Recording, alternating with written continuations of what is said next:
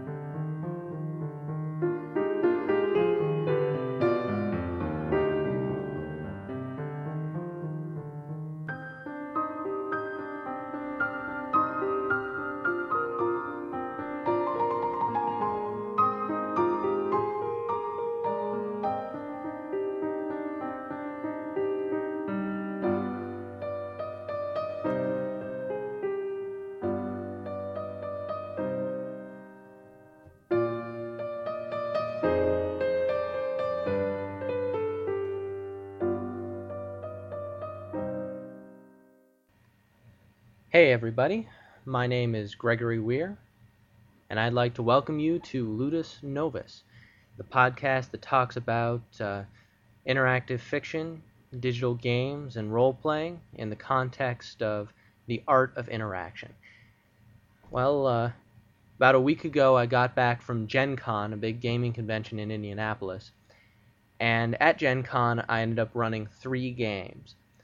Now, these three role playing games I'd run previously to, to just sort of try them out, get some practice at playing them. So, I had two different groups of people playing each of the games. And that's what led me to come up with the topic for today's episode, which is variable player experience.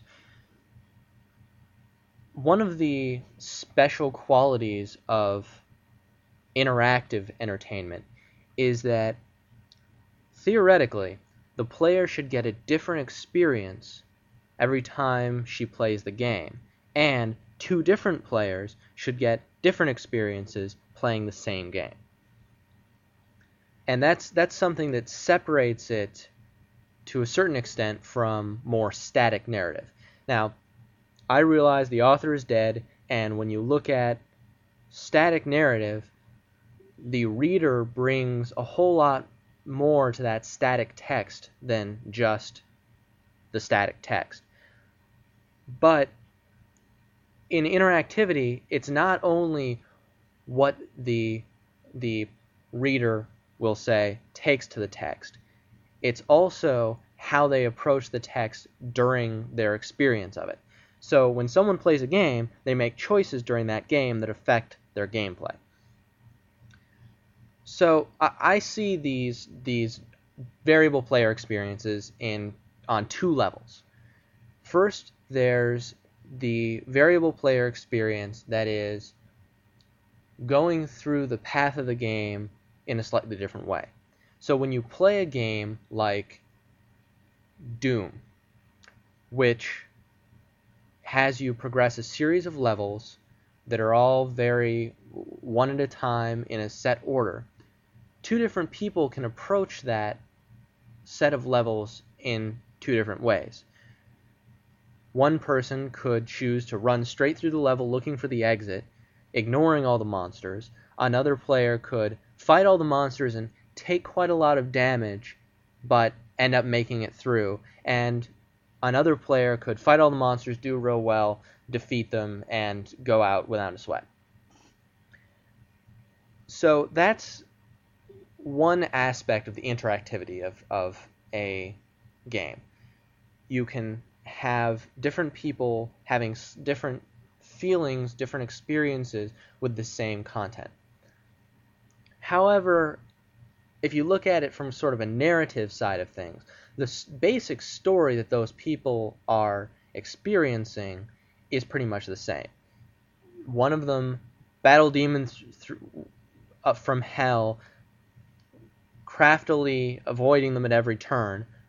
One of them battle demons from hell, barely making it through. One of them battle demons from hell, doing quite well at killing them.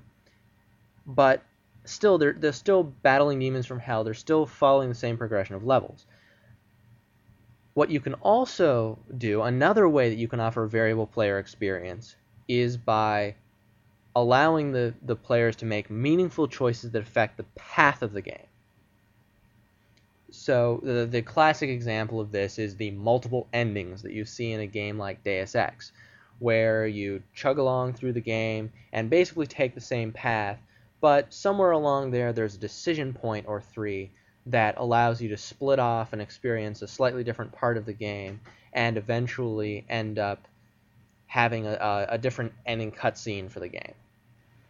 In ludology circles, this sort of player control over how things turn out is referred to as player agency, a uh, term which, as far as I can tell, was coined by Murray in her book Hamlet on the Holodeck, which I really need to get around to reading. Um, player agency doesn't just go to this point of having multiple endings. It's sort of it's a term that's used to describe your ability to make meaningful actions, to make actions that actually affect things. And in in this perspective from what I understand, there's a definite distinction between the low scale actions that the player takes to survive or to progress from one minute to the next and these these larger ranging examples of player agency which actually affect things. These two things, the, the low scale interactivity and the higher scale player agency, I think are the most important aspects of interactive entertainment as an art form if you're looking at what makes interactive entertainment different from other things, this sounds obvious, but it's the interactivity. It's both these things. It's the fact that on a low scale, the progression of the text, of, of the piece, the game, whatever you're working on, requires the player interaction. And on a larger scale, the outcome of events either depends on player agency, depends on the player making choices, or is significant in that the player cannot affect what's going on. This isn't universal. I'm a bit of a snob in this area. I think that I, I like those pieces best that actually let the player affect the outcome. And I think I always think it's kind of a waste when you don't have the option to affect the the progress of the plot. You know how you're playing a game and you find out that oh if i want to do anything else i have to go talk to this guy and i don't want to talk to this guy because i know it's a trap but i can't move on with the game until i do or if you're in a role-playing game and the uh, game master the guy who's in charge of the game is is saying oh no you, you can't do that. And you're like oh i want to do this other smart thing. And they're like no no you can't do that either. You have to go along with the course. I always think that's kind of a waste. I can see circumstances in which it's useful and circumstances in which it doesn't have to be all high and classy like Rameses or anything. Rameses is a, a piece of interactive fiction in which your character essentially does things on his own. If you give him instructions to do things, he'll say, uh, "No, no, I, I, I could never do that. That I, I thought about it, but, but no." It's, it's sort of the extreme of the the unresponsive player character. Um, in fact, with Rameses, it's said that you can complete the entire game by typing wait 20 times, and, and the exact same thing will happen. In that case, it's significant that you lack player agency. It, it reflects on your player character that you can try to give, give him commands to do other things, but he's unable to do them by virtue of his own lack of self confidence. But I don't think that that's the only justification for not having the large scale player agency style interactivity. I think that a game can be perfectly valid and justified if it lacks that sort of high scale interactivity. But as a personal preference, I like ones I like games that, that give you more, that give you the ability to change what's going on. After the break, I will talk a little bit about role playing games, and then I will give some specific ga- examples from the games that I ran a week ago and uh, talk about some techniques that game designers can use to, to add interactivity to their games.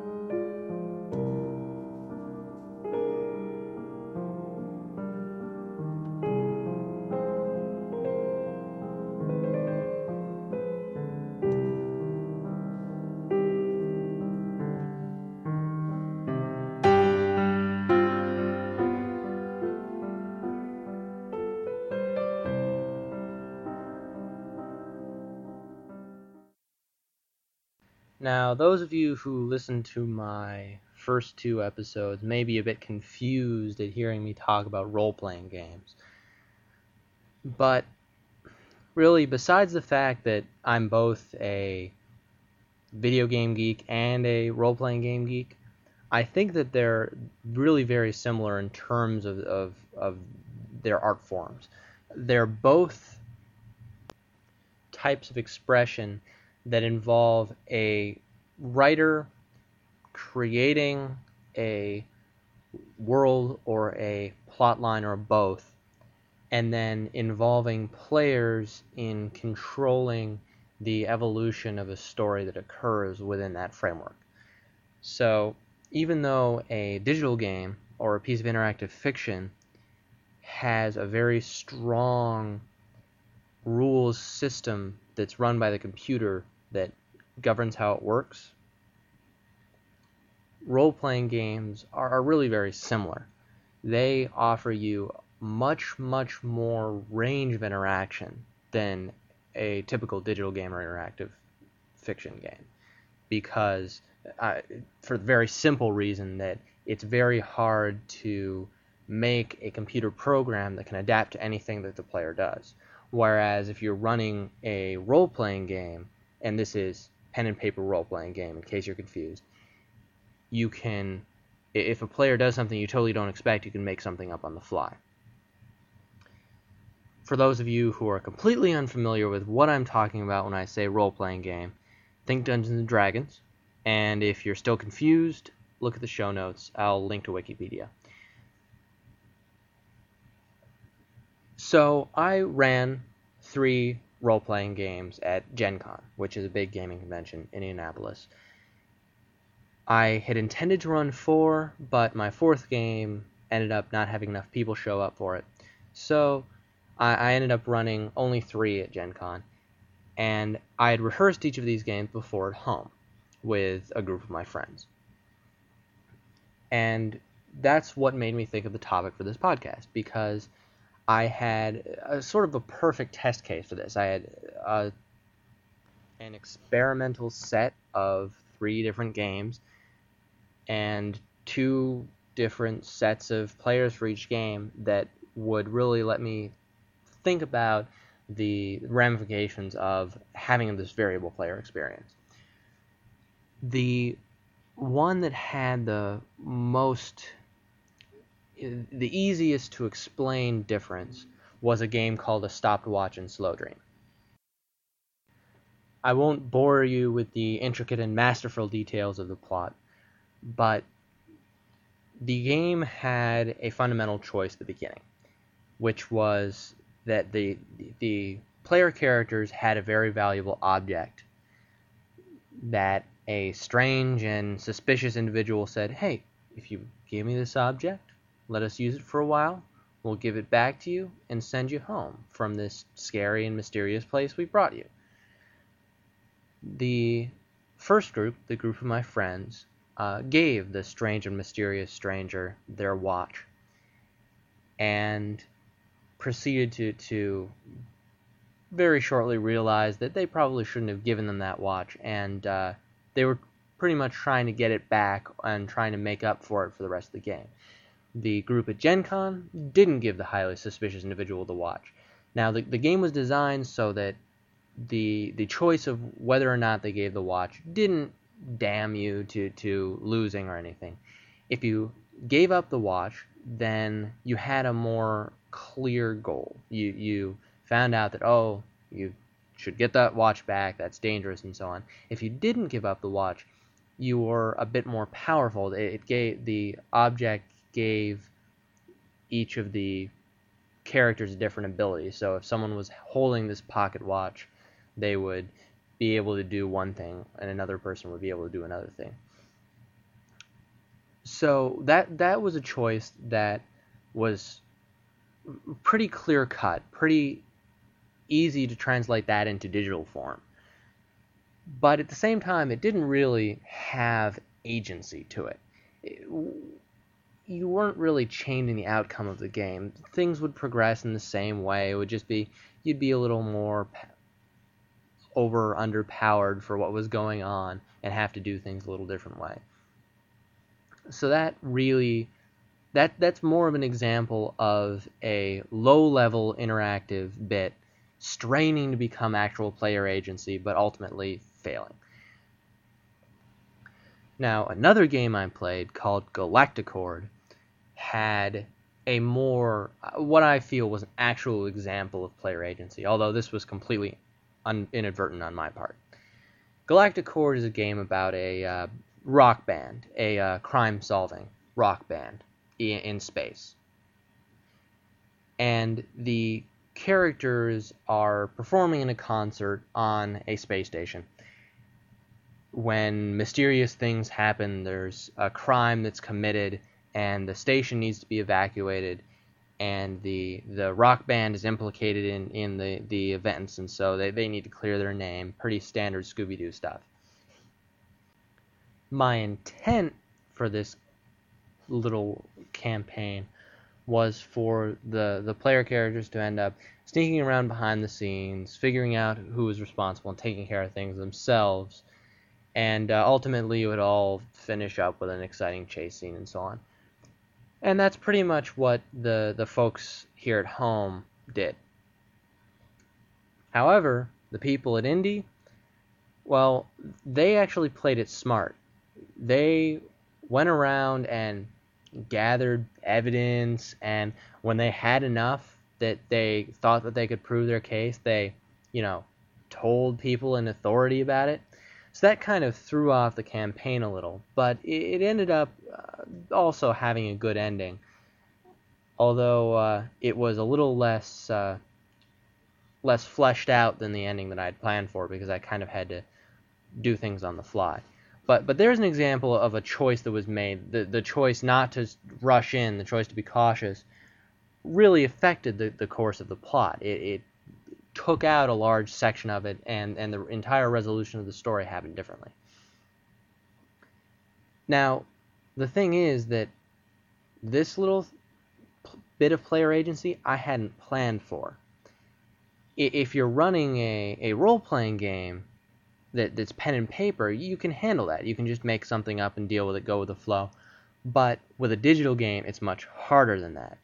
And uh, we don't really yet have a good digital game that can adapt to anything that, that, that occurs within the scope of the game. Although the, the senior thesis that I'm going to be working on this year uh, may make a step in that direction, but we'll see. So, in conclusion, two kinds of interaction low level and high level. There's the basic day to day do I die or do I don't in this second kind of interaction. And then there's the player agency, uh, interaction that actually affects the course of the, the story or the narrative of the game. And the second is a lot rarer. Very few games allow it, and those that do usually only allow it in a sort of which f- path do you take on this fork in the plot sort of way. So I'd like I'd like to see a little more complexity. I'd like to see more player agency in games, and we'll see how that turns out. And uh, that's all I'm going to talk about for today.